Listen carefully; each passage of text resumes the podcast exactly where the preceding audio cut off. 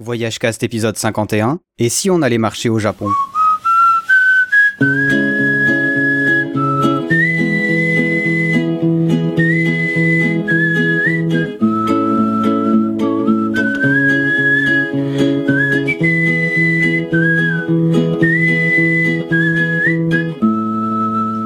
Bonjour et bienvenue sur Voyagecast, votre podcast sur le voyage. Dans cet épisode, mon invité n'est autre que Aala, le blogueur qui se cache derrière gaijinjapan.org. Vous êtes certainement déjà passé sur son blog si vous avez tapé une fois Japon sur Google, et ça m'a fait vraiment plaisir de le recevoir sur Voyagecast. Figurez-vous qu'il a un projet qui s'appelle 10 000. Il va en parler durant le podcast qui a largement à voir avec la marche à pied. Et puis on s'est dit que ça pourrait faire un chouette épisode. Il a déjà commencé à s'entraîner à cette grande marche qu'il va faire en faisant quelques jolies marches autour de Tokyo, notamment pour aller jusqu'au mont Fuji. Quelles sont les belles marches à faire au Japon? Qu'est-ce qui est intéressant? Ou encore quelles sont les rencontres qu'on y fait Aala nous dit tout durant ce podcast. Avant de lancer l'interview, j'aimerais juste vous dire que le prochain épisode sera l'épisode anniversaire des deux ans de Voyage Cast, et pour l'occasion, vous avez la possibilité de me poser des questions et j'y répondrai durant le podcast. Ce sera un podcast enregistré en solo où je répondrai à toutes vos questions. Quelles questions?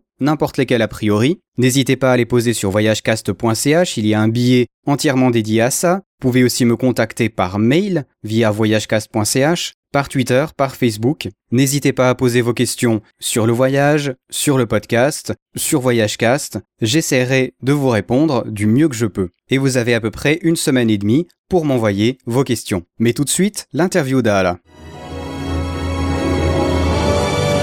Et ce jour-là, sans raison particulière, je décidai d'aller courir un peu. Alors j'ai couru jusqu'au bout de la route et une fois arrivé là, je me suis dit que je pourrais courir jusqu'au bout de la ville. Le président Carter, souffrant de la chaleur, est tombé dans les bras des agents de sécurité. Et une fois arrivé là, je me suis dit que je pourrais courir à travers le comté de Greenbow. Puisque j'étais déjà allé si loin, autant courir à travers le grand état d'Alabama. C'est ce que j'ai fait. J'ai couru droit à travers l'Alabama. Puis, sans raison particulière, j'ai continué à courir.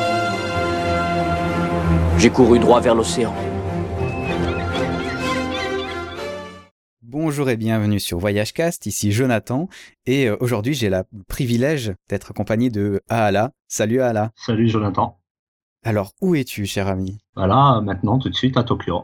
Waouh, t'as de la chance à Tokyo. Alors on avait déjà pas mal parlé du Japon sur Voyagecast. Hein. Je sais le pays le- duquel on a le plus parlé, puisqu'il y a trois épisodes, ça doit faire à peu près cinq heures de podcast. C'est complètement fou. Mais voilà, c'est un pays intéressant et il y a des gens intéressants qui y vont. Toi, tu y es depuis une année, deux Trois ans le, le 6 mai. Et alors, raconte-nous un peu juste, on va parler de marche à pied hein, euh, au Japon, mais raconte-nous pourquoi tu t'es bloqué là, parce que si j'avais compris, tu étais parti pour faire un tour du monde Mhm. et t'es resté là-bas, quoi. Ouais, c'est assez compliqué. Hein. J'étais parti en novembre 2009. Je devais juste faire quelques pays pendant. euh, Enfin, à la base, je devais juste partir un an pour l'Australie. Et après, un Ouais. ami a commencé à me dire Oui, mais t'as les billets tour du monde, tu devrais en profiter. Donc, ça s'est formé Mhm. entre euh, de l'Australie à Hong Kong, Macao, puis euh, six mois sur l'Australie, puis deux semaines en Nouvelle-Zélande, à peu près six mois au Canada et États-Unis, puis retour. Sauf que je suis arrivé au Canada, coup de foot pour le pays. Au lieu de rester six mois, je suis resté un an. Puis après, je commençais à me poser des questions, à me dire oui, mais j'ai pas envie de rentrer en France, j'ai pas envie d'arrêter de voyager. Et j'ai découvert le permis vacances-travail pour le Japon. Donc je me suis dit, bah bingo, je vais partir là-bas, je connais rien du tout. Je connais pas la langue, je connais rien.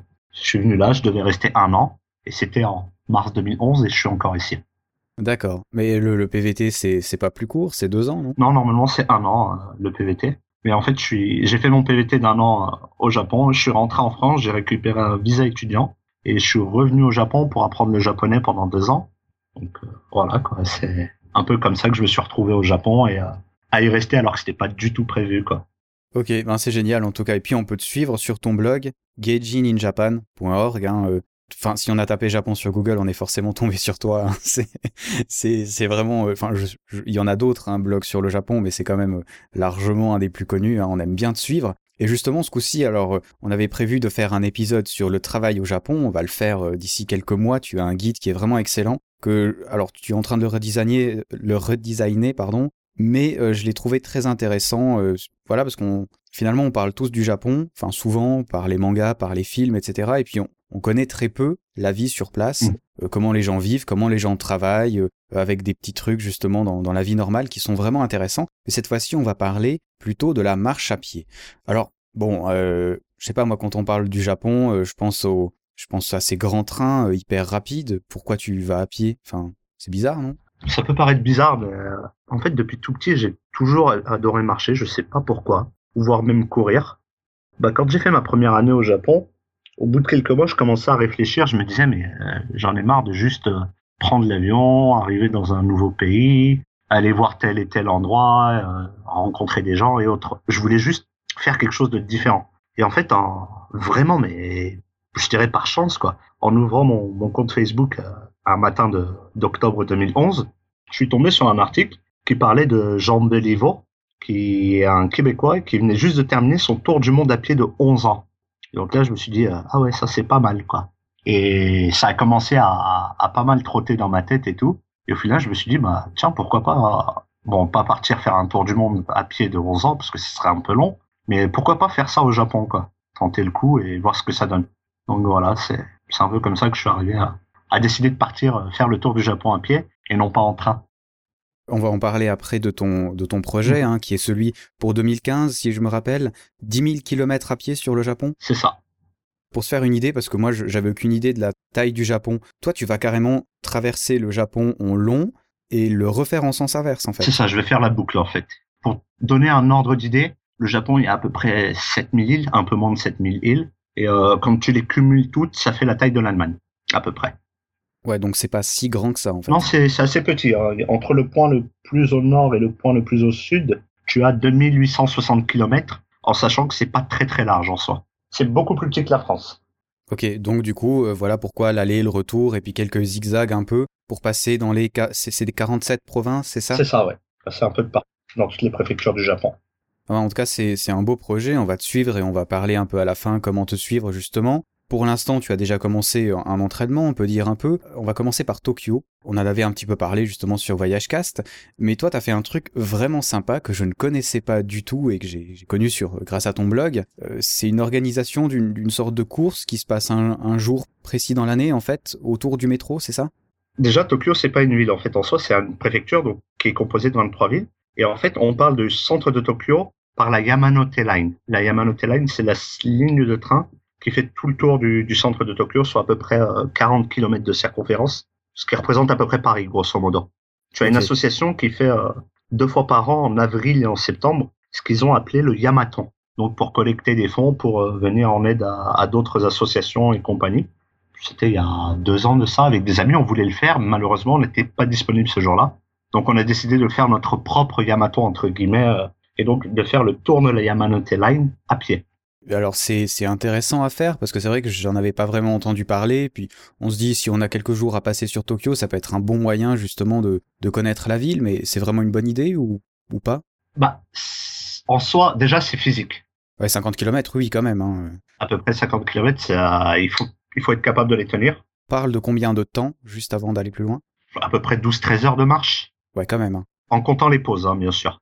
Si t'es touriste à Tokyo, que t'as un peu plus d'une semaine sur place, ça peut être sympa à faire en deux jours. Parce que l'avantage que, que tu as autour de la Yamanote Line, c'est que t'as plein d'endroits où tu peux dormir euh, pour pas très cher, entre, euh, je dirais à peu près 10 euros euh, la nuit dans les, ce qu'on appelle les mangakisa, les, les internet cafés. Donc tu peux, tu peux prendre un stop de quelques heures, dormir dedans. Il y en a même qui proposent des douches et autres. Et si tu veux taper le délire de, de découvrir Tokyo autrement, en deux jours, je pense que ça peut être très sympa. Parce que tu peux prendre ton temps, découvrir des, des quartiers, des stations que, que tu n'aurais pas découvert si, euh, si tu suis juste les guides euh, habituels. Euh, Ce qui m'a semblé étrange en, en te lisant, c'est que vous avez réussi à vous perdre. Alors, je vais rien dire parce que moi, je me perds tout le temps euh, dans tous mes voyages, même si j'ai tout le temps des cartes et tout ça. Je dis une ligne de métro, ça doit être, ça doit être facile à suivre, tu vois. Et pourtant, vous avez réussi à vous perdre. Est-ce que c'est justement euh, pour pour les, les auditeurs Est-ce qu'il faut quand même, euh, enfin, se renseigner un peu avant euh? Pas, pas nécessairement, en fait, la première fois, c'est la, parce que je l'ai fait en tout trois fois, la Yamanote Line à pied. Et Ah ouais. c'est la première fois où on s'était perdu. Et c'est parce qu'on est arrivé dans une, euh, dans le sud, en fait, de Tokyo. Il y a toute une, une zone qui est un peu industrielle, donc il y a quelques petites usines et ce genre de choses. Et donc, tu t'éloignes de la ligne de train de la Yamanote Line. Tu la vois plus, tu l'as plus du tout en visuel. Et c'est là où on s'est perdu. Et en fait, on, c'est à ce moment-là, pour la petite anecdote, on s'est rendu compte que les Japonais sont très nuls en orientation, même avec un GPS. On avait beau leur demander, on a dû demander à cinq ou six personnes différentes, et à chaque fois on nous a donné la mauvaise direction. Ouais, bon, enfin bon, ça, ça, fait partie du voyage en même temps, puis c'est pas si grave, je pense, de se perdre à Tokyo, hein, on est d'accord. Franchement, c'était cool au final. Une autre question, c'est que de la ville ou est-ce que tu as des espaces de verdure euh, On a de la peine un peu à s'imaginer parce qu'on se dit si c'est 50 km autour de building, bon, ça va peut-être moins euh, faire plaisir à certains auditeurs. T'as quand même dans un endroit sympa euh, C'est essentiellement du building. Hein. Donc, beaucoup, beaucoup de... Parce que tu es très proche de la station, donc tu as beaucoup de grandes tours à chaque fois que tu es proche des stations. Puis après, tu as quelques petites stations où tu auras plus des petites habitations, des, petits, petites maisons, des choses comme ça. Mais pas vraiment d'espace de verdure ou ce genre de choses. Hein. C'est Tokyo, quoi. C'est du béton un peu de partout. Bon, bah, ça peut être sympa aussi quand même. Et puis, bon, voilà, découvrir la ville, c'est aussi découvrir ce qu'elle est. Est-ce qu'il y a des trucs, alors tu vas pas trop nous spoiler parce que sinon on va plus avoir envie de le faire, mais quelques petits trucs sur la route qui t'ont euh, qui t'ont étonné, qui valent le coup justement et que t'as découvert grâce à cette marche-là? Ouais, c'est plus des petites anecdotes, des petits euh, des petits panneaux. Euh, par exemple, je sais pas si tu connais un peu les systèmes des love hotels. On en avait parlé un petit peu, mais pour ceux qui n'ont pas écouté, est-ce que tu peux nous résumer ça en, quelques phrases? Au Japon, ils n'ont pas beaucoup de place dans les maisons. Et en général, dès qu'ils commencent à sortir avec une fille ou ce genre de choses, ils vont très régulièrement dans ce qu'on appelle des love hotels pour passer à l'acte. Donc, c'est des hôtels que tu loues pour deux ou trois heures la chambre et tu fais ce que tu as à faire et après tu rentres à la maison. D'accord, ouais. Donc, voilà. En faisant la Yamanote Line, il y a deux, trois stations qui sont réputées pour les love hotels, dont une, euh, je te dirai pas le nom parce que tu n'arriveras pas à le retenir. Juste au cas où, euh, Ugu Isudani. Non, en effet, je m'en rappellerai pas. et euh, bah là-bas, tu as à peu près 150 ou 200 love hotels, hein, je dirais, à, à. Ouais, c'est pas mal.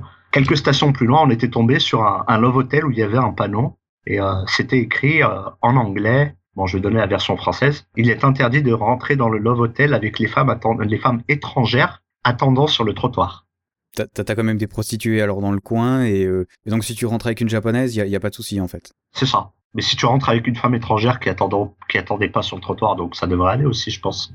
Je me demande un peu comment est-ce que tu fais pour être sûr, de... comment le gars a fait pour être sûr que les règles sont respectées, mais bon. Euh. Surtout qu'il n'y avait pas de trottoir hein, devant l'endroit, il y a juste une petite route. Hein. C'est assez particulier. Ouais. Bon, bon peut-être du coup les miss qui étaient devant, elles ont changé de place, tu vois. Euh. Ouais, elles sont passées de l'autre côté. Bon, euh, ouais, d'accord, c'est étrange, mais ça fait partie de la, fin, de la vie, enfin d'une partie de la vie japonaise. c'est des hein, petits euh. trucs que tu vois comme ça. Bon, il y en avait plein, hein, des petits. Euh, c'est essentiellement des petits panneaux, des choses comme ça où, où tu vas, tu vas rigoler parce que bah, c'est, c'est formulé d'une façon assez étrange, assez bizarre. La chose qui nous aura un peu plus marqué, c'est il y a une station qui est un peu le Koreatown de Tokyo, où il y a un restaurant où on mange du chien.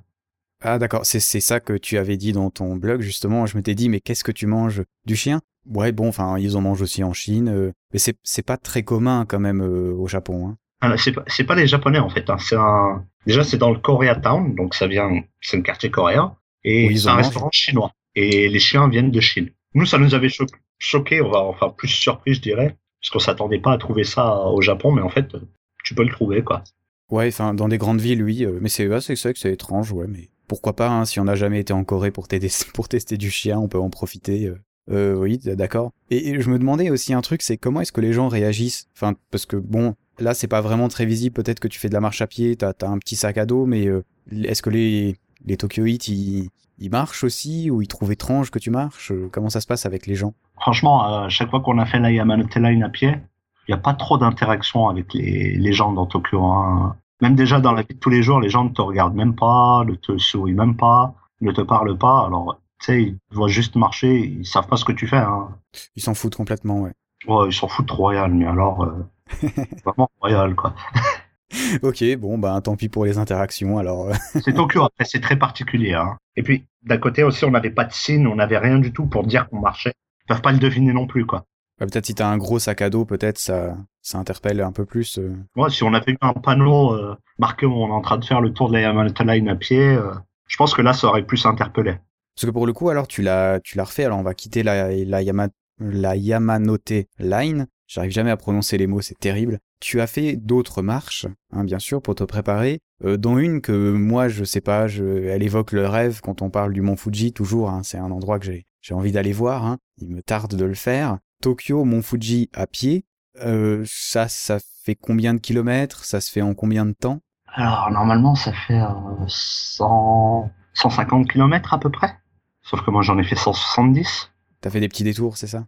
Ah, j'ai eu la malchance de tomber sur la mauvaise route et d'avoir revenir en arrière en fait. Il a pas de GPS au Japon? Ah, si si, il y a du GPS, mais il te dit pas quand tu tombes sur une route de montagne en zigzag sans trottoir. Ah oui. Donc, euh, dû refaire euh, un extra de 20 km, mais bon. C'est les aléas de la marche, hein, c'est toujours fun. Ouais, puis ça te permet des fois de tomber sur des trucs intéressants aussi quand même. Là, tu Mm. l'as fait en combien de jours pour le coup 150 kills? Je crois que c'était en 5 ou 6 jours que je l'avais fait à l'époque. En, en plein été. Oui, tu, tu avais choisi euh, pas forcément la saison la plus facile pour, euh, pour le faire. Hein. T'avais beaucoup bu d'ailleurs, hein. tu disais 12 à 15 litres par jour. Pas mal. Ouais. hein. Bah, en fait, j'avais fait exprès de partir en, en plein mois d'août pour me dire, bon, bah, je vais le faire en, en, en conditions un peu extrêmes parce qu'il faisait à peu près 38-40 degrés tous les jours. Voir euh, bah, justement comment ça se passait à, à ce moment-là et comment je pouvais gérer et autres. Quoi. Et j'aurais appris pas mal de choses d'ailleurs. Euh, là aussi, alors tu sors de la ville de Tokyo. Hein, euh, la ville, tu fais combien de temps à en sortir de la ville de Tokyo d'ailleurs? Parce que c'est grand, tu nous l'as dit. Hein. Tu, fais, tu fais une journée à peu près. dû arriver. Attends, si je me rappelle bien, j'étais parti vers 4 heures du matin de chez moi, donc dans le nord de Tokyo. Ressortir, donc moi j'allais direction sud. Il a fallu que je traverse une bonne partie de Tokyo et j'ai dû en sortir vers 13h ou 14h à peu près. Ouais, donc une bonne dizaine d'heures dans la ville. Bon, j'avais fait quelques stops et tout entre temps, mais euh, ça prend très longtemps hein, pour sortir de, de Tokyo. Hein. C'est C'est sympa, je trouve que euh, quand tu marches, justement, tu, ça te donne une, euh, pas une grandeur en fait aux choses. Parce que c'est vrai que c'est vite traversé en train, etc. Et quand tu marches, tu te rends compte que c'est vraiment, vraiment grand, quoi. Hum, c'est- immense. Hein. On s'en rend pas compte comme ça à Tokyo, mais c'est juste immense en fait comme ville, quoi. C'est hallucinant. C'est ça qui fait son charme aussi d'un côté. Il y a des grandes villes qui sont super intéressantes. J'ai jamais été à Tokyo, mais Tokyo a l'air d'être une ville quand même très intéressante à vivre, avec beaucoup de choses à faire. euh, C'est sympa. Puis bon, c'est le Japon. C'est, je pense que c'est pas vraiment les mêmes. euh, Tu vois, j'étais à Manille dernièrement aux Philippines et c'est une grande ville et bon, j'ai jamais été à Tokyo, mais à mon avis, c'est quand même beaucoup plus agréable de vivre à Tokyo. Tu vois, il y a, des coins sympas à Manille, mais globalement, c'est une ville qui est, qui est un peu pourrie. Tu vois, je veux dire. Euh, c'est pas une ville très agréable. Et pour le coup là on l'a on l'avait traversé en j'ai traversé en bus pour monter aux montagnes. Parce que c'est aussi plein de villes qui sont regroupées tu vois. Et vraiment tu fais euh, je sais pas tu fais 6 heures de car pour la traverser cette ville. Enfin à pied ça doit être l'horreur hein. Je- 6 heures de car pour traverser une ville? Ah non mais je te jure ça m'a halluciné quoi. Je regardais par la fenêtre et c'était toujours de la ville de la ville de la ville de la ville de la ville. C'est hallucinant tellement c'est grand. Bon peut-être nuance hein, quand je dis 6 heures en, en car c'est avec euh, Enfin, c'est avec la, le trafic de Manille, tu vois, où des fois ça avance pas. euh, donc j'ai, tu, tu vois, la distance, je sais pas vraiment, mais c'est, très très étendu et ouais, c'est globalement très moche Bon, aussi. Après, euh, si tu si tu prends par exemple Tokyo, tu vois, bon, il m'a fallu quasiment une dizaine d'heures pour sortir de la ville à pied. En, en transport, tu sors peut-être en deux heures à peu près, quelque chose comme ça. Mais euh, quand j'ai fait mon, mon Tokyo Fuji à pied, j'ai peut-être dû mettre trois jours pour quitter l'agglomération de Tokyo. Parce qu'il faut traverser toutes les villes qui sont à côté. Et qui sont rattachés. Ouais. Et pendant trois jours, je marchais, j'avais que de la ville, que de la ville, que de la ville. J'ai pas eu un espace sans ville pendant ces trois premiers jours. Tu me dis que Tokyo Fuji c'est 5 jours et que les trois Cinq premiers jours. jours, t'es que dans la ville. Ouais, c'est ça. Mais vraiment que dans la ville, tout le long.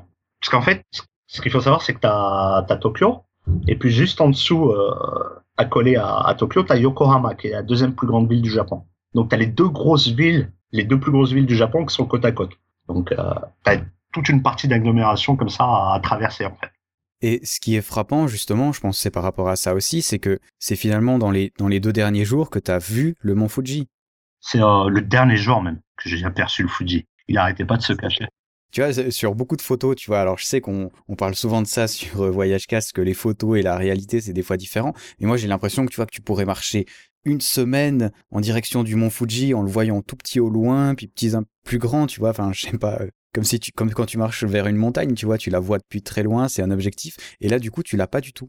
Non, parce qu'en fait, moi, quand je suis parti, je suis parti en, en direction sud. J'ai pas pris la, la, la route qui est plus directe, qui elle euh, fait à peu près 120 km. À titre d'information, c'est la route de, numéro 246. C'est celle qu'on prend en bus pour aller au, au Fuji. Moi, j'ai pris la route numéro 1, qui en fait, c'est, euh, elle s'appelle la, la Tokaido, et c'est en fait une, euh, une route historique qui relie Tokyo à Kyoto, donc un peu plus de 500 km. Et à l'époque, euh, à l'époque d'Edo, donc l'ancien Tokyo, il y a plusieurs siècles de ça, les gens empruntaient la Tokaido pour partir de Kyoto pour revenir à, à Tokyo à pied. Et ça leur prenait deux, trois semaines à peu près à l'époque. Donc je me suis dit, bah, je vais partir par la, la Tokaido, donc la route numéro un, pour rejoindre le Fuji. Et c'est pour ça aussi que je l'ai pas eu en, en ligne de mire, parce que j'ai fait toute une, euh, comment dire, toute un, une sorte de boucle pour, euh, pour longer la côte et remonter vers le Fuji, qui lui n'est pas du tout vers la côte. Donc peut-être par l'autre route, tu aurais vu plus précisément le, le mont Fuji en fait. Je pense, ouais. Puis il se cachait aussi derrière les nuages aussi, hein, pendant pas mal de temps. Ouais, bon, ça c'est ouais, c'est la météo, c'est pas de chance. Et pour le coup, alors, euh, tu as rencontré plus de gens peut-être? Parce que tu étais un peu dehors de la ville. Là, je pense que tu avais un petit peu de matos, donc ça se voyait quand même que tu allé là-bas. Est-ce que tu as pu rencontrer des gens aussi, avoir des petites expériences comme ça sur la route? En fait, j'avais un tout petit sac à dos, donc je pense pas que j'avais, je passais vraiment pour un marcheur. Donc tu voyages léger. Ouais, ce jour-là, je voyageais léger. Mais euh, enfin, ce trajet-là, je voyageais plutôt léger. Et j'avais un, juste un, un, petit sac à dos et mon sac en, en bandoulière pour euh, mon appareil photo. Donc je pense pas que je marchais, je passais vraiment pour un pour un marcheur, mais j'ai quand même pu rencontrer des gens. Je crois que c'est le quatrième, troisième ou quatrième jour. Je sens que c'était le troisième soir. J'étais arrivé dans une petite ville au sud de, vraiment au sud sud sud de Tokyo, en bord de mer, et euh, je commençais à, à regarder pour trouver un endroit où dormir parce que les soirs d'avant, j'avais dormi donc euh, dans ce que je te disais tout à l'heure là, les euh, les mangas kissa, les, les les internet café, parce que tu payes euh, à peu près 10 euros et tu peux dormir dedans, ta boisson à volonté et t'as la douche. Et là, j'arrive donc euh, dans une petite ville, devant une petite gare, et je regarde autour de moi et il y a rien. Et là, je commence à me dire merde, où je vais dormir ce soir. Je m'assois sur un banc. Là, je vais te raconter une petite anecdote que personne ne connaît encore. Donc, je m'assois sur un banc tranquille et tout. Il devait être quoi? Il devait être euh, à peu près euh, 21h30, 22h. Il faisait super chaud. Et là, d'un seul coup, euh, à à peine un mètre de moi, je vois un énorme insecte sur le sol. Mais vraiment énorme le truc. Hein. Ça, ça me fait un peu euh, des frissons dans le dos et tout. Et je le vois qui s'approche de moi. Donc je me lève et je, je le touche légèrement et je vois qu'il se retourne sur le dos et qu'il n'arrive plus à bouger. Donc je me dis bon bah tant mieux, je peux me rasseoir. Je me rassois. Quelques secondes après, je sens un truc qui monte sur ma jambe. Et quand je regarde, je vois c'est la petite la, la grosse bête qui était à, à côté. Donc ça m'a fait partir en, en courant. Et en fait heureusement, parce que quand je suis parti en courant, en limite presque en criant, hein, j'ai pas crié mais presque pour le faire partir. Je suis parti et tout. Je me suis dit bon bah vas-y maintenant je suis levé, je vais me chercher un endroit pour dormir. Et en marchant, je tombe sur un japonais. Je le regarde, je lui demande euh, est-ce qu'il n'y a pas un internet café ou un McDonald's à côté? Il me fait non, non, il n'y a rien du tout à, à au moins 5 kilomètres. Il me fait mais pourquoi? Je lui fais bah je cherche un endroit où dormir. Il me fait t'es touriste? Je dis non, non, je suis, euh, je suis euh, juste Tokyo, euh, Mont Fuji à pied. Et là il me regarde avec des yeux mais comme pas possible. Je fais non, c'est pas vrai. Je fais si si. Il me fait mais euh, pourquoi tu fais ça et tout? Je lui explique un peu légèrement en japonais hein, la conversation. Et il me regarde, il me fait bon bah tu sais quoi, ce soir tu viens dormir chez moi. Ah ouais, sympa. Ouais, super sympa. Surtout que c'est rare ça au Japon, non? Enfin, les gens, est-ce que c'est un truc qu'ils font facilement ou euh, Non, en général, les, Japonais ne parlent pas trop avec les étrangers. Enfin, les étrangers, même avec les, en général, hein, les personnes qu'ils connaissent pas. Et encore moins inviter des gens chez eux, même chez les, leurs amis et autres. En général, ils invitent pas trop de gens chez eux. Donc, euh, ça m'a, ça m'a bien surpris ce soir-là. Et donc, au final, bah, on allait récupérer sa fiancée à la station. Ils m'ont acheté à manger, ils m'ont ramené chez eux. Enfin, j'ai pu me prendre un- une bonne douche. Ils m'ont bien, bien traité et tout. Franchement, c'était super cool, quoi. Ah, c'est génial, ça doit faire plaisir ça, parce que alors, euh, passer la nuit dehors, bon, euh, enfin, tu me disais on était, c'était en été, c'est peut-être pas si grave que ça, mais Moi, j'avais prévu de dormir sur la plage au pire des cas, donc ça allait. C'est pas non plus, j'allais pas mourir. Hein. C'était mieux de dormir dans un dans un, un bon grand appartement, euh, bien climatisé et tout quoi. Et en plus, c'était super cool le gars, donc c'était pas mal. C'est un point qu'on avait abordé déjà sur Voyagecast, mais les Japonais parlent pas vraiment forcément facilement anglais, c'est ça? Bien, non, il, euh, a- il parle pas du tout. C'est un truc qui paraît étonnant, hein, parce que c'est une grande mégapole, on se dit tout le monde parle anglais, et en fait non. Euh, Du coup, c'est vrai que pour les interactions, c'est peut-être moins évident. Alors toi, tu connais le japonais, hein, c'est bon, quand même un, un petit peu plus facile, t'as cette barrière de la langue qu'il n'y a pas, mais c'est peut-être euh, peut-être quand on marche à pied, c'est c'est un truc à, à se souvenir. Hein, euh. Ouais. L'anglais nous sort pas forcément toutes les situations. Bon après, il y, il en a toujours qui arrivent à bidouiller quelques mots en anglais. Hein. Ça va, c'est pas non plus. euh, Enfin, surtout aux alentours de Tokyo ou des grandes villes, je trouve toujours des gens qui arrivent à bidouiller un peu en anglais. Après, euh, faut, faut dire, euh, la majorité ne le parle pas. hein. Si tu bidouilles pas en japonais, t'es dans la merde pour être poli. Ok, bon, ben voilà, apprenez le japonais avant d'aller marcher au Japon. Euh, D'accord. Alors après, voilà, tu, tu as fait cette rencontre-là. Euh, le mont Fuji, tu, tu as été jusqu'en haut aussi? En fait, je suis arrivé je me suis arrêté à la cinquième station du Mont Fuji, parce qu'en fait, le Mont Fuji marche en, en nombre de stations. Et la cinquième, c'est celle où, on, où les gens arrivent en bus et font l'ascension jusqu'à la dixième station, le top top. Mais euh, faut savoir que moi, je suis arrivé avec 170 km de, dans les jambes. Et euh, je m'étais tapé euh, les deux derniers jours, je m'étais tapé des pentes à 14%. Donc c'était assez grand sur plusieurs euh, dizaines de kilomètres. Et en fait, comme je te disais un peu tout à l'heure, normalement c'était 150 km, tu vois. Et moi j'en ai fait 170 parce qu'il y a un jour où je me suis, euh, je suis tombé sur une mauvaise route. Il a fallu que je revienne en arrière. Et ce qui s'est passé, c'est que ce jour-là, c'était l'avant-dernier jour de marche. Je me suis retrouvé avec euh, donc 20 km de plus à, fa- à faire. Je me suis retrouvé en haut des montagnes avec rien autour de moi et la nuit qui tombait. Ouais, donc il a fallu que je termine les euh, peut-être une dizaine de kilomètres au, au pas de course avec des, des pentes à 10, 12, 14% et 12 kilos sur le dos. Et de nuit, enfin en soirée, quoi. Euh, C'était en, en fin d'après-midi. Ça va, je suis arrivé en fait dans la, la grosse ville avant le, avant le Mont Fuji qui s'appelle Gotemba. Je suis arrivé là-bas, euh, la nuit tombait. Je suis arrivé là-bas genre à peu près à 7h, 7h30 du soir. Mhm. Et si j'avais pas couru, je me retrouvais en, en fait tout en haut de la montagne avec des zigzags et des voitures qui passaient dans les zigzags. Pas terrible, hein. C'est pas le Ouais. truc où on a envie de, rester Non, croché. pas du tout. Parce que alors, cinquième station, c'est 2000 mètres, c'est ça? Ouais, c'est à peu près 2000 mètres, en sachant que lui, il en fait 3600 et des poussières. Ouais, enfin, c'est donc euh, déjà assez haut, hein. euh, T'as déjà Ouais, grimpé, bah, quoi. Ouais, mes jambes s'en rappellent. En fait, il t'aurait manqué euh, un jour pour aller jusqu'en haut, en fait. Parce qu'après, le, le- d'aller jusqu'en haut, ça fait à peu près un jour, non? En fait, j'aurais pu le faire ce jour-là. Ça, moi, j'étais arrivé en- vers 4 heures ou 5 heures de l'après-midi à la station 5. Et euh, ça prend quelques heures pour arriver en... Parce que l'ascension se fait de nuit en général pour voir le lever du soleil. Et c'est ce que je veux faire. Mais en fait, quand je suis arrivé en haut, déjà d'une, j'avais la fatigue. J'avais 11 ampoules entre mes deux pieds. Donc ça, ça, ça tue aussi pas mal. Parce que j'étais parti avec des, des baskets un peu pourries. Hein. Ouais, ça, c'est c'est l'horreur, ça. À ne jamais faire. S'il y en a qui écoutent, ne faites jamais ça. Ouais, j'ai j'ai déjà eu fait 40 kills avec des chaussures qui étaient pas top, euh, c'est déjà beaucoup. Ouais, ne jamais, jamais faire ça.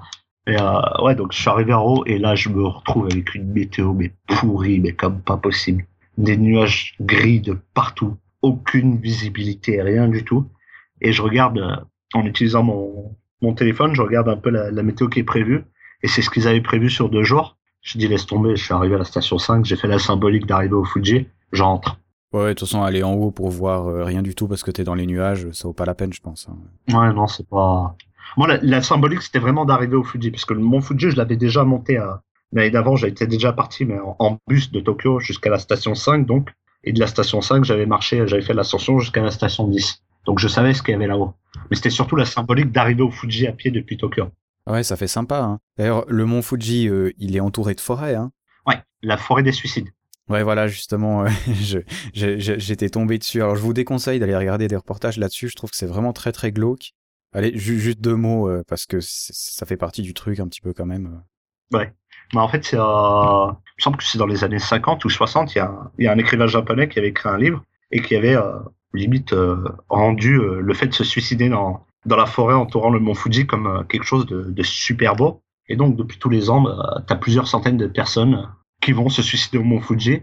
Et euh, tous les ans, bah, les- l'administration japonaise envoie des, des équipes pour ramasser les cadavres. Donc, c'est c'est assez particulier. hein. C'est une forêt qui est super dense. hein. Ouais, où tu peux te perdre hein, aussi. Hein. Je pense pas que c'est un truc où tu, tu peux aller te promener comme ça pour, euh, pour t'amuser, Non. hormis du fait que tu peux tomber sur, euh, sur des corps, euh, ce qui, ce qui est pas forcément ce qu'on aime voir en promenade. Enfin, j'étais tombé là-dessus, je ne sais pas pourquoi, tu sais, dans les recherches, on tombe toujours sur des trucs bizarres. Euh, Ouais. ouais, très très étrange. C'est assez particulier. hein. Moi, ça va, j'ai marché tout le long de la route parce qu'il y a une route en fait qui traverse une partie de la forêt. Donc, je l'avais sur les côtés la forêt. Je suis pas rentré dedans, mais ouais, tu vois qu'elle est super dense. Hein. C'est pas c'est pas le genre d'endroit où tu as envie de rentrer et de te retrouver dans la nuit, quoi. Ouais, c'est fou parce que quand on voit le mont Fuji, justement, avant de le lire, j'avais jamais tilté qu'il y avait une forêt justement aussi dense comme ça. Il y a quand même des photos où, je sais pas, moi ça me fait penser plus à de la forêt vierge qu'à une forêt qui entoure une montagne. C'est impressionnant. hein. C'est très vraiment étonnant. impressionnant. Donc euh, oui, Tokyo, mont Fuji à pied, faisable si on est un minimum sportif quand même, hein, parce que là t'as fait plus d'une trentaine de kills par jour. Hein. J'avais fait, j'étais monté jusqu'à 45 km le premier jour. Chose à ne pas faire non plus. Hein. C'était pas préparé. C'était une mauvaise paire de baskets. Ne fais pas ça. Surtout qu'en plus, euh, le premier jour, j'avais fait une connerie. J'avais mon, mon sac appareil photo en bandoulière. Et j'avais en, en fait, j'avais un, je sais pas si tu vois les, les poches, là, les euh, camelback. Tu sais où tu mets de l'eau Oui. et t'as un tuyau qui sort? Ouais, c'est pratique ça. Hum, c'est super pratique, mais il faut savoir comment le porter. Parce que je l'avais mis ça, j'avais mis ça, en fait, le camelback, et après j'ai mis mon, mon appareil photo, le sac appareil photo en bandoulière, puis après mon sac à dos avec mes, mes affaires dessus. Et en fait, c'est que les, la lanière du, du sac à dos, elle s'est prise sur le tuyau de, du camelback et ça a appuyé sur mon épaule, en fait, toute la journée. Et je me suis retrouvé à terminer ma marche, en fait, avec euh, une douleur comme pas possible au niveau de l'épaule. Je sais pas sur quoi ça a dû presser, mais un, un nerf ou un truc comme ça. Et je me suis retrouvé à marcher avec une douleur mais atroce, quoi. Ne faites jamais ça aussi. Ouais, je pense qu'il est important euh, sur la marche, euh, j'en ai pas fait autant que toi quand même, mais on se rend vite compte que des tout petits détails, c'est ce qui va te bousiller ta journée, voire même ta marche, quoi. C'est euh, c'est un petit déséquilibre dans le sac, c'est euh, c'est un petit détail, un petit truc dans tes chaussures. euh, c'est c'est c'est bien de commencer crescendo en fait justement pour voir ces petits détails et, et éviter quoi parce que c'est je rappelle mes chaussures étaient pas trop mal mais je sais pas il y avait un truc qui marchait pas et à la je, je- je sais pas honnêtement pendant trois semaines j'ai eu j'ai eu mal à la jambe juste parce que les chaussures étaient déséquilibrées quoi Ouais, mais, c'est euh, mais c'est comme ça qu'on apprend, quoi. C'est clair. Ok. Donc tu conseillerais quand même pour euh, ceux qui vont, alors à condition d'avoir du temps, bien sûr, hein, parce que ça prend quand même une, une semaine, on va Mhm. le dire. C'est une marche intéressante à faire? Franchement, c'est une marche vraiment intéressante à faire. D'accord. Bah déjà d'une, c'est physique. Le seul truc, personnellement, je pense que je vous conseillerais de prendre plus la 246 qui passe à l'intérieur des terres, qui est plus rapide et qui passe plus par la nature que la, la Tokaido, celle que moi j'ai pris, parce qu'elle passe essentiellement par les villes. Et c'est, au bout d'un moment, c'est chiant. Faut dire ce qui est, hein. Avoir que des bâtiments autour de toi, c'est bien beau, mais au bout d'un moment, quand tu marches, t'as envie de voir autre chose, quoi. Ouais. À moins, à moins qu'on ait des podcasts sympas Ouais, à aussi. Non, non, je dis ça pour, je ça pour rigoler, mais c'est vrai que euh, moi, quand je marche comme ça, justement, pour éviter les paysages qui sont des fois ennuyants, d'avoir un livre audio à écouter ou, de la musique ou des podcasts, hein, euh, je le fais souvent, ça fait beaucoup plus passer le temps et ça, évite l'ennui, quoi. Parce que dès qu'on commence à s'ennuyer, on commence à marcher plus lentement, du coup on y reste plus longtemps, c'est un peu le cercle vicieux, c'est c'est très mental aussi à la marche. hein. D'ailleurs, tu en parles un peu dans tes billets. Bah, moi, c'est ce que j'avais hein. J'avais, euh, j'avais une bonne grosse playlist de musique dans les oreilles et, je marchais. Mais c'est aussi un truc qui me dérangeait parce que, à force de marcher avec quelque chose dans les oreilles, je fais plus trop attention à ce qui est autour de toi. T'interagis beaucoup moins avec les gens. Et ça, c'est dommage, quoi. Tu peux zapper des Ouais. rencontres. ouais. Donc, c'est, il faut arriver à trouver le, le, le bon compromis, en fait. C'est pas facile, hein. Tu vois, à la fin de la journée, t'as peut-être plus vraiment envie de discuter avec des gens parce que t'as juste envie d'arriver à ton truc. Donc là, écouter de la musique, c'est peut-être moins dommage, quoi. Il y a des moments où t'es un peu moins ouvert aux rencontres. Bah aussi, ou quand tu te retrouves dans la montagne, euh, comme moi, euh, perdu, euh, il y a un moment où tu, tu, tu peux écouter de la musique, quoi. Et ça, Ouais, ça, ça ça fait fait pas passer mal. le truc. ouais, ça te fait super bien passer le truc. D'accord. Alors bon, jolie petite euh, marche comme ça. Euh, tu as fait aussi Tokyo-Yokohama. Ouais. Alors euh, là, c'est plus court. Hein. C'est beaucoup plus court. Là, c'est à 35 km. 35 km, on, on suppose que c'est que de la ville alors. Ouais, là, c'est ville à 500%. hein. Tu, tu sors jamais de la ville et tu fais même pas la différence entre Tokyo et Yokohama. Tout le long, tu sais même plus où t'es. En fait, c'est bâtiment, bâtiment, bâtiment, bâtiment. C'est intéressant quand même. C'est parce- intéressant pour l'aspect euh, défi physique. Pour Mhm. l'aspect marche en soi, tu fais que de la route. Il n'y a pas grand chose d'exceptionnel. C'est pas aussi bien que la Yamanote Line, puisque la Yamanote Line, tu rentres dans les quartiers de Tokyo, tu, tu te perds un peu dans les petites ruelles et tout, tu, tu découvres des petites choses. Mais euh, Tokyo Yokohama, vu que ça relie deux grandes villes, t'as pas vraiment de quartier dans lesquels tu vas rentrer ou quoi que ce soit. Tu vas juste suivre un grand axe routier. Donc à réserver pour l'entraînement, Ouais. quoi. Sinon, c'est pas top en soi. hein. Le, le seul délire qu'on s'est tapé, euh, parce que j'étais pas seul, je l'avais fait avec un, un pote, on s'est dit, euh, en fait, on était parti à 6 heures du matin depuis Tokyo, dans le nord de Tokyo, station d'Ueno, et euh, on était vraiment fatigué comme pas possible, parce qu'on n'avait pas dormi la veille, quasiment. Et au bout de 3 heures de marche, on arrive à- dans le sud de Tokyo, à Shinagawa. Et là, je regarde mon, mon GPS, je regarde Google Maps, et je sais plus, je crois qu'il nous disait, il faut 6 heures pour arriver à Yokohama ou un truc comme ça. On est parti dans le délire de faire mentir euh, Google Plus, Google Maps.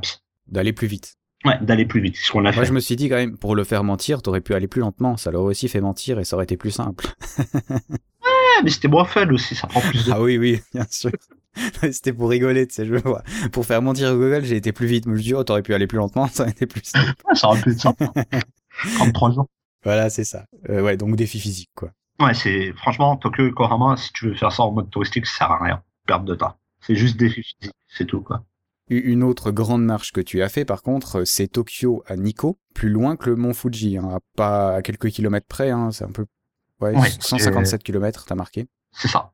Donc à peu près 10 km de plus euh, en comptant que tu te trompes pas de route. Ouais, c'est c'est c'est joli ça. Alors je pense que là t'as plus de nature quand même. Eh ben non. Non, mais il y a, a pas de nature au Japon. Si tu nous racontes quoi là Ouais, parce que- Le mec il est capable de marcher deux semaines au Japon sans voir un arbre quoi. Surtout qu'il y a 80% de montagnes dans ce pays. Hein. Donc euh, j'ai dû choisir les pires routes possibles en fait. Ouais, tu fais du slalom entre les montagnes en fait. Ouais, c'est ça. Mais moi j'ai choisi les mauvaises routes, hein, je crois.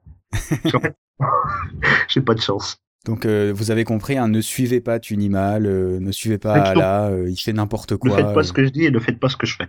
Non mais c'est bien que tu testes les trucs qui ne fonctionnent pas et comme ça nous on va tester d'autres trucs qui eux fonctionneront. Moi je trouve que c'est bien, c'est ça fait partie de, de l'essence même du blogueur, tu vois, de faire les conneries à la place des autres. Comme ça les touristes eux ne perdront pas de temps. Non mais bon, on, on rigole comme ça, mais ceci dit là tu as tu as quand même décrit quelques quelques rencontres que tu avais fait pour le coup, des trucs intéressants à dire sur cette route-là, sur les gens que tu as rencontrés? Franchement, c'était beaucoup plus fun celle-là. Ça marche. Tout à l'heure, tu te rappelles, je te disais, j'avais fait euh, pour aller au Fuji, j'avais emprunté la Tokaido. Fait, il faut savoir que tu as, cinq routes au Japon qui relient Tokyo, donc qui relient l'ancienne capitale. Tokyo avant s'appelait Edo, et tu avais cinq routes qui allaient jusqu'à Edo. Donc tu avais la Tokaido qui partait de Kyoto, et tu en as une autre des cinq qui partait de Nikko, qui elle s'appelle la Nikko Kaido. Et donc là, euh, avec euh, avec un pote photographe, on s'est dit bah tiens, on va faire Tokyo Nikko à pied en, passant par la la Nikko Kaido.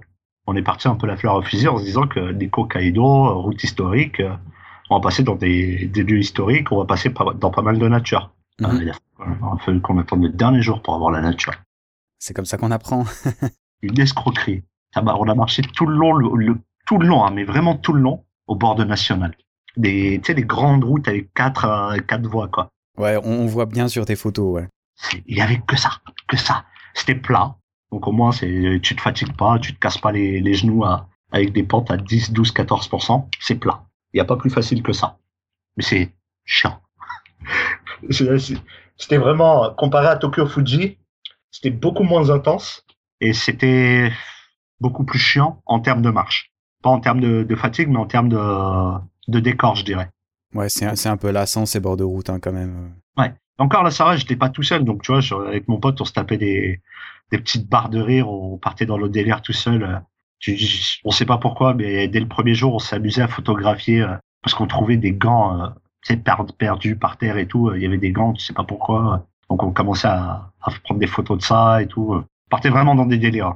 Je crois que ça c'est le début de la folie là. hein. Il faut pas que tu refasses des trucs comme ça là. tu vas nous faire des expériences photographiques très très bizarres dans tes prochaines marches. Je pense aussi, ouais, là c'était bien parti là, sur, sur ce coup-là. Mais sur cette marche qu'on a, là où, parce que tu parlais des rencontres tout à l'heure, tu me disais qu'on avait fait plusieurs rencontres sur celle-là, et ouais, c'est le cas. Parce qu'en fait, comparé aux, aux- toutes les autres marches que j'avais fait, sur celle-là déjà j'étais beaucoup mieux équipé. Et euh, en fait, sur nos sacs à dos, on avait pris un, un carton euh, qu'on avait plastifié, et dessus on a écrit en japonais euh, qu'on était en train de faire Tokyo Nikko à pied. Mhm. Et on l'a écrit en super gros, donc il y a eu énormément de curieux, quoi. Et des, des, des scènes, franchement, mais hallucinantes, hein. Entre euh, les, les Japonais qui nous klaxonnent en voiture, euh, les autres qui s'arrêtent pour nous féliciter. Il y a une petite vieille, à un moment, ça j'ai halluciné, hein, c'était le matin, on n'avait pas encore pris le petit déjeuner. On voit une voiture qui s'arrête devant nous, une petite vieille qui descend au courant avec un sac avec euh, une dizaine ou une douzaine de clémentines et qui nous les donne et qui repart comme ça, ni vu ni connu. C'est sympa de donner 2 kilos de trucs à porter à des, à des marcheurs le matin déjà. C'est ça, hein. La haï, tu vois. ok, mais, mais, mais c'est mignon quand même, je pense. Ça, ça parle Ouais, de non, bons c'est- sentiments. Bon, Ouais, du non, coup, alors, tu, tu provoques un peu l'interaction en faisant ça. C'est ça qui est peut-être plus intéressant que dans tes autres marches où euh, t'es, t'es, t'es juste un mec qui marche, en fait. Là, là, on s'est rendu compte qu'en fait, le panneau, il est, c'est hallucinant. Dès que les gens, ils voient ce que tu fais, les Japonais, ils ont, surtout vers Tokyo et tout, ils ont l'impression d'être froids. Mais dès qu'ils voient que tu pars dans un effort comme ça et que tu veux aller au bout et tout, ils sont tous sauf froids, quoi. Ils viennent vers toi, ils parlent avec toi, ils te donnent des petits trucs. On, on a se donné énormément de trucs. hein. Je- par exemple, une fois, on était assis avec mon pote, on était, c'était l'un des derniers jours. On était dans un, un 7-Eleven, je sais pas si tu connais. Oui, oui, ouais, il y en a partout. Hein. C'est, supérette un peu. euh. Ouais, c'est ça, ouais. Donc on était calé devant, tu vois, il y avait une petite table avec deux chaises, on était en train de manger, on s'était acheté un repas, et en fait on s'est rendu compte qu'on n'aurait pas dû acheter le repas, hein. On puisqu'on avait les, les sacs qui s'étaient posés à côté, et donc les panneaux ils- euh, sur lesquels c'était écrit qu'on allait à Nico à pied, c'était visible. Mhm. Tous les Japonais qui s'arrêtaient, ils rentraient dans le 7-Eleven, ils nous achetaient un truc à boire ou à manger, ils venaient nous le donner. Ah, Ah, C'est sympa alors. Ouais, c'était super cool. On aurait pu squatter là-bas et bouffer euh, à l'œil toute la journée si on voulait. Mais c'est pourquoi, enfin, pourquoi tu penses Est-ce que c'est le, c'est le fait d'avoir justement une réalisation quand même physique, hein, de le faire euh, Est-ce que c'est parce que vous êtes étranger, parce qu'ils vous ont pris pour des clodos puis ils vous ont donné à manger? Enfin, pourquoi tu vois, il y a eu cette interaction là Non, je pense que c'est vraiment le, le, le, côté physique, parce que les Japonais, ils ont, euh, ils ont, ils ont cette mentalité de toujours vouloir aller au bout de ce qu'ils font. Ouais, justement. Ce qui Et est le cas en l'occurrence. Et ils, ils ont, ils ont une grosse admiration pour les gens qui vont au bout, tu vois. Mhm. Je pense que c'est pour ça, et ils, ont, ils voulaient nous soutenir et tout, et, et aussi parce que le fait qu'on est étranger, donc ça joue pas mal. Parce qu'on on faisait quand même une route qui est assez symbolique, la, la Nikko Kaido. Donc je pense qu'ils voulaient nous soutenir un peu par rapport à ça. Enfin, c'était assez sympa, quoi. C'était, euh, Maintenant, j'ai décidé, à chaque fois que je ferai une marche, je ferai un panneau dans lequel je vais écrire euh, ce que je fais, parce que ça te permet de rencontrer justement énormément de gens. Même si t'en as toujours qui, qui hallucinent et qui, qui croient pas ce que t'es en train de faire. Ouais, ouais. Non, mais c'est intéressant. hein. Je me suis demandé, euh, je je sais pas si t'as les mêmes interactions comme ça en Europe si tu le fais ou en Suisse, parce que tu vois en Suisse euh, les gens sont mm, comme t'en parles, ça me fait quand même un petit peu par... penser aux Japonais, tu vois, où chacun regarde dans son sens, où euh, on Ouais. est très dans nos trucs, tu vois, et c'est même presque par politesse qu'on va jamais t'interrompre, tu vois. Ouais. Et je me demande si t'as un truc sur son, ton sac à dos justement, si ça marche, si les gens du coup viennent plus vite vers toi, quoi. Bah tiens, t'as trouvé un- une idée d'article là où tu vas prendre un panneau, tu vas écrire que t'as fait un truc et, et tu vas essayer. je vais faire semblant de partir à Tokyo à pied, puis je vais me promener comme ça à Berne avec mon sac Ah. à dos. oh, ça pourrait sûrement être rigolo, hein. Mais c'est ce qu'on s'est dit avec mon pote, tu vois, parce que à l'époque, tu sais, quand on a fait Tokyo Nico, on était encore dans Tokyo, tu vois, c'était le jour du départ et on avait écrit qu'on peut, donc euh, on fait Tokyo Nico à pied. Et dès Tokyo, les gens commençaient à nous interpeller, à nous dire euh, gambate, tu vois, gambate, ça veut dire vas-y, fais-le en Mhm. japonais, c'est pour te soutenir et tout. Ouais. Et on s'est dit, mais euh, en fait, on devrait trop faire un panneau genre, euh, on, on est parti de Okinawa, donc qui est tout au sud du Japon, jusqu'à Tokyo à pied et, et marcher dans les routes de, de tu sais, dans les rues de, de Tokyo, quoi. Voir si les gens ils vont croire qu'on est vraiment venu depuis Okinawa à pied. Ah mais c'est certain ça. Ah, ça pourrait être une bonne expérience pour voir comment les gens réagissent justement. Bah, c'est, on, se demandait si on devrait pas faire ça, tu vois, parce que les gens, tu sais, ils viennent, ils t'interpellent, ils te donnent des petits trucs et tout. euh. On s'est dit, genre, si on peut devenir des stars, en fait, juste en, en marchant dans un, un quartier de Tokyo et en faisant croire qu'on était venu de- d'Okinawa, quoi. Moi je suis sûr que Je suis ça, sûr aussi, ouais. Ce serait pas mal comme expérience. ça pourrait être drôle, ouais. Ça pourrait être drôle de voir comment les gens réagissent. Ok, bon bah oh, j'espère qu'on va pas donner trop d'idées aux auditeurs. Hein. Ils vont vont voler tes idées d'articles là, ça va pas du tout ça. Ah là, c'est pas sérieux ça. pas du tout, là, là c'est dangereux, ça. Eh ouais. Euh, bon, d'accord. Alors voilà, euh, hormis le petit côté comique, euh, c'est c'est sympa et c'est, je pense que c'est une bonne idée. Dernière chose qu'on a appris sur toi, sur la, enfin l'avant-dernière, j'ai envie de dire, euh, c'était justement que tu as été sur la route des Sakura. Alors c'est quoi ça euh, comme idée? Euh, bah, les sakura, je sais pas si tu connais, euh, grosso modo. Ben vas-y, explique-moi. Ah, pour faire simple, c'est les fleurs de cerisier. hein. Les Japonais, ils, ils adorent ça, ils trouvent ça super beau. Ah mais c'est beau quand même. Ouais, c'est super beau. Parce qu'ils ont énormément de, de cerisiers, mais tu sais pas les cerisiers qui donnent des cerises à la fin, juste pour les fleurs. Mhm. Et c'est magnifique à voir. Et en fait, les, les Japonais font, ça s'appelle, des hanami. Hana, ça veut dire en japonais, hana, ça veut dire euh, fleur, et mi, ça veut dire regarder. Donc, euh, grosso modo, ils s'installent en dessous des, euh, des, des cerisiers, ils, ils boivent de la bière à, à gogo, ils font semblant d'admirer les fleurs. Mais ils boivent Ils de boivent la de la bière à gogo. C'est sympa. En fait, c'est comme s'ils regardaient du foot, Ouais, quoi. mais sans les, sans le ballon et sans les joueurs de foot. Mais avec les bières. Et donc ouais, moi je me suis dit, euh, bah tiens, je vais faire une petite, euh, une petite marche d'entraînement un peu différente parce que les autres c'était, c'était quand même physique, tu vois. Il y avait pas de, pas trop de photos, pas trop de vidéos, rien du tout. Et donc je me suis dit, bah tiens, euh, c'est- ce que je vais faire, c'est que euh, je vais repérer tous les plus gros spots à Sakura de, de Tokyo et je vais marcher entre eux. Je vais aller les rejoindre et tout. Et c'est ce que j'ai fait sur euh, peut-être trois ou quatre jours. Je dû faire à peu près 80-90 km à pied, comme ça. Le but, c'était essentiellement de prendre un peu des photos, d'essayer de rencontrer des gens, faire un peu de vidéos et tout, mais plus pour du test que pour... euh, Pour le défi physique. Ouais. Et là, t'es resté à Tokyo. Ouais, là, je suis resté à Tokyo entièrement, du début à la fin, Ouais, mais dans des espaces de verdure, du coup, puisqu'il y a, il y a ces c'est ça, cerisiers. essentiellement. C'est chouette, c'est une bonne idée ça. Alors on n'a pas, euh, je- en tout cas à cette heure-là, tu n'as pas encore euh, linké l'article, mais au jour où le podcast sortira, il y aura certainement des photos, je pense. Euh, je sais pas s'il y aura vraiment un article ou des photos ou une vidéo Oh, mais on dessus. veut des photos maintenant. euh, T'as t'as- t'as dit à tout le monde que t'allais le faire. Ouais, mais c'était plus un, un entraînement qu'autre chose. non mais on se charrie. Hein. mais Je euh, sais pas, je sais pas, tu me payes pour les voir? Euh, ben ça dépend combien, tu sais, je suis suisse, donc euh, ça dépend combien. Euh, ah, une photo d'Ala, ça doit valoir son pesant d'or, hein, je pense. Euh, on en discute après en privé, parce qu'après les auditeurs vont savoir qu'il y a des grosses affaires d'argent entre nous, ça va pas du tout. euh. Il faut... Personne va te soutenir, sinon si tout le monde sait qu'on est très très riche grâce à nos blogs. Euh, euh, trêve de plaisanterie quand même, je trouve que c'est très intéressant. Et puis avant de passer à ton Cap 10 000, qui est vraiment un joli projet, je trouve. On avait parlé avant, alors je me souviens plus de cette agence-là, euh, mais qui faisait un peu des safaris photos sur Tokyo, et je trouvais que c'était aussi une bonne idée dont j'avais pas entendu parler. Euh, tu peux nous en dire un peu plus, vu que toi, tu as un peu testé En fait, euh, il s'appelle David Michaud. C'est un, un auteur, photographe et journaliste sur le, spécialisé euh, sur le Japon. Il a déjà publié, je crois, si je me trompe pas, six livres. Je sais qu'il va écouter l'émission, donc David, si je me trompe, ne me tue pas, parce que s'il écoute pas l'émission, là, je l'en voudrais.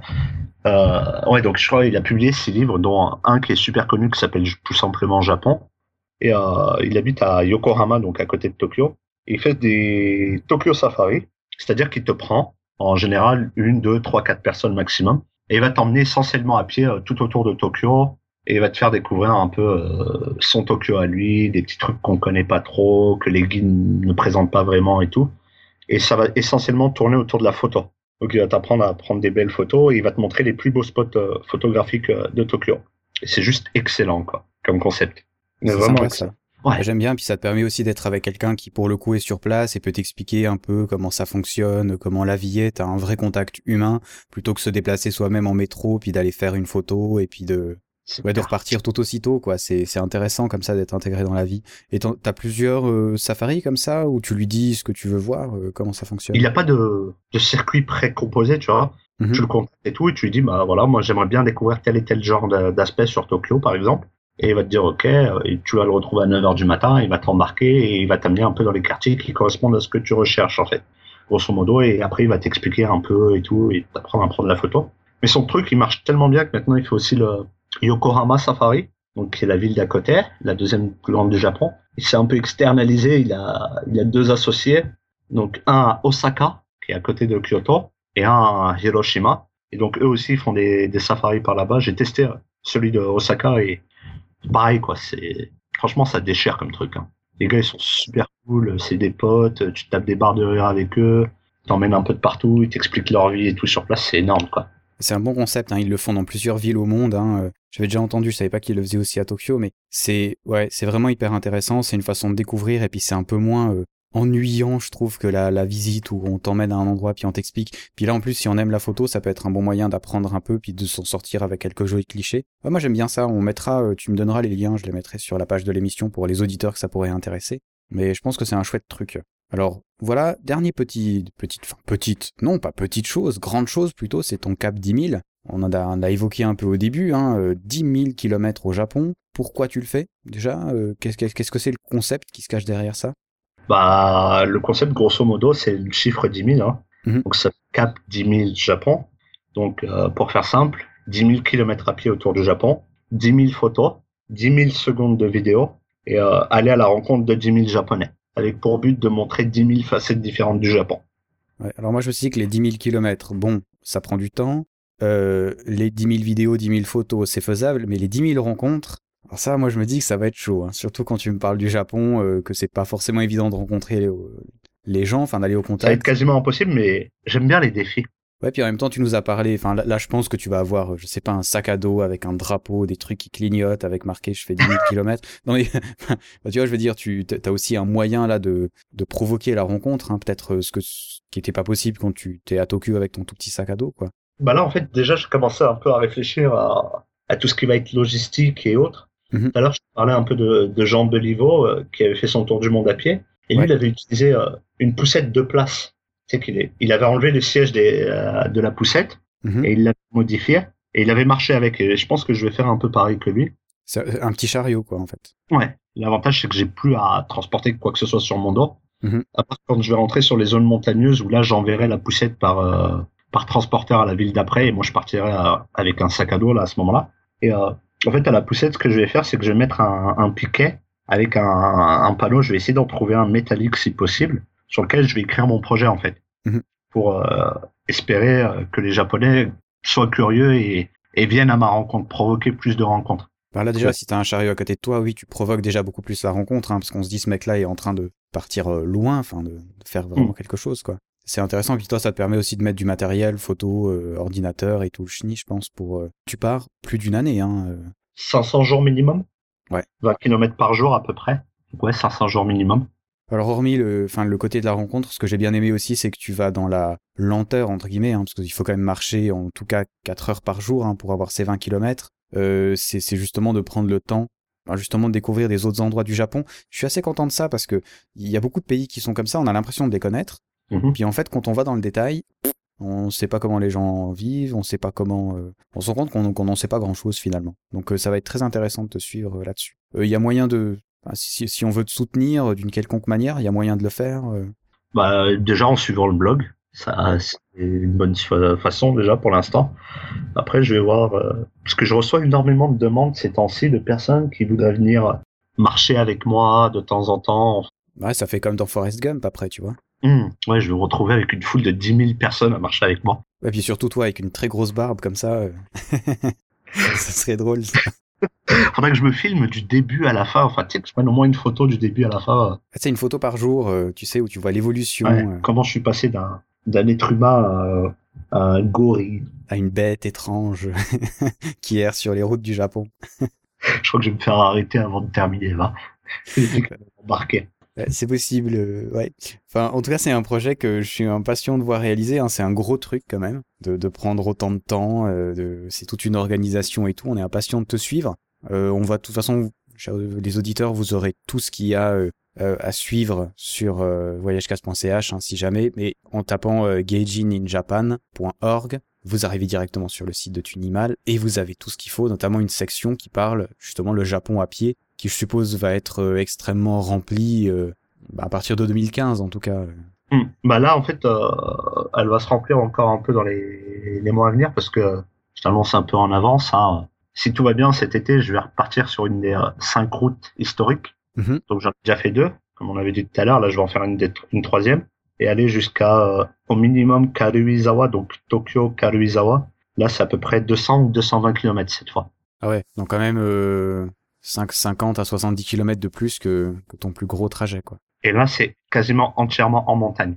Ah d'accord, Ben, comme ça on pourra dire à nos auditeurs qu'il y a autre chose à voir que des gros buildings au Japon. Euh, c'est ce que je crois pour l'instant. Attends que je vérifie que j'aille faire la route. Après que j'ai fait la route, on confirmera ou pas. à mon avis, il faudrait te mettre un truc des Google Cars euh, là sur ton sac à dos, comme ça on verrait tout euh, en direct et en 3D, tu sais. Ça pourrait être sympa ça. Ouais. Grave. Je vais appeler Google, tu vois, je vais bosser pour eux. Ben sur ton chariot, tu sais, euh, mais tu sais que, enfin, sans délirer, hein, alors c'est pour les endroits où tu peux pas aller en voiture, hein, mais il y a ces espèces de chariots que tu traînes derrière le vélo, mais qui sont super lourdes, hein, avec justement une euh, une caméra qui tourne là pour euh, pour faire du Google Street. Ouais. Je sais pas ça. Si si, si si, et ils ont même fait des ils ont même fait des sacs à dos justement où tu peux te promener dans la forêt, sur des chemins forestiers, sur les pistes de ski et tout ça. Enfin, mais bon, Ah ouais, enfin t'as quand même euh, ils avaient fait la demande euh, ça fait pas longtemps et je crois que t'as quand même 17 kilos à porter tu vois entre les batteries pour le machin et tout euh. J'avais vu une demande passer comme ça il y a quelques mois où ils disaient ouais, ben c'était ça des sportifs extrêmes euh, qui aiment bien aller dans des endroits inexplorés et tout pour filmer pour nous quoi.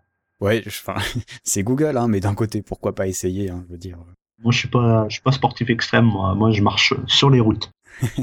ouais mais bon il y a, il y a sûrement pas tout qui est qui est sur Street View enfin bon bref on, on délire un peu là quand même hein. mais Mais, mais c'est chouette, impatient de suivre ce que tu vas faire, impatient de suivre ce que tu vas faire cet été. En tout cas, c'était sympa de te recevoir sur Voyage 4. J'espère qu'on vous a donné envie d'aller vous balader un petit peu sur Tokyo. En tout cas, je pense que même si tout n'est pas réalisable et forcément à réaliser pour ceux qui vont à Tokyo, par exemple, le, le tour de la Yamanote Line, là, moi, je trouve que c'est un bon truc. Si on fait une semaine à Tokyo, pourquoi pas? Perso moi je le recommande sur deux jours. Prends ton temps, tu fais la moitié le premier jour et tout, tu profites et tu fais la deuxième moitié le deuxième jour. C'est à faire.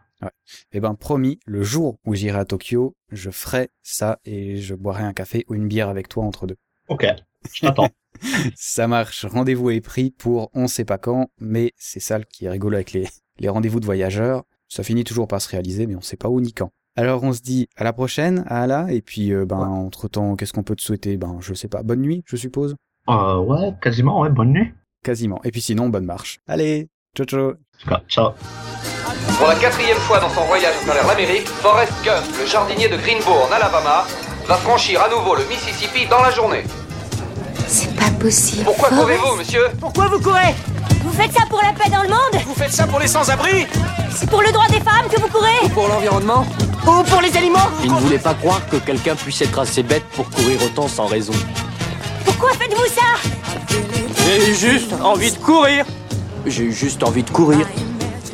Et encore merci à Ala d'avoir participé à cette interview. C'était vraiment très chouette de parler avec lui. J'espère qu'on vous a donné envie d'aller marcher un petit peu au Japon. Les liens vers son blog, vers la partie qui est consacrée à la marche au Japon sont sur les notes de l'émission sur voyagecast.ch. Vous avez aussi la petite vidéo qu'il a fait pour présenter son projet 10 000 et quelques autres liens dont on a parlé dans l'émission. N'hésitez surtout pas à aller visiter son site et à lui poser des questions si vous faites prochainement un voyage au Japon. Le film de cet épisode, puisqu'il n'y en a qu'un, c'est évidemment Forrest Gump, dont on a parlé pendant le podcast. J'adore ce film et puis cette scène où il marche est vraiment emblématique du film. J'aime beaucoup et notamment la bande son du film est vraiment exceptionnelle à regarder si ce n'est pas déjà fait bien sûr. Alors le prochain épisode, comme je l'ai dit au début, ce sera les réponses à vos questions. J'en ai déjà reçu des très intéressantes sur voyagecast.ch et par Twitter. Il y en a vraiment des très bien qui nécessiteront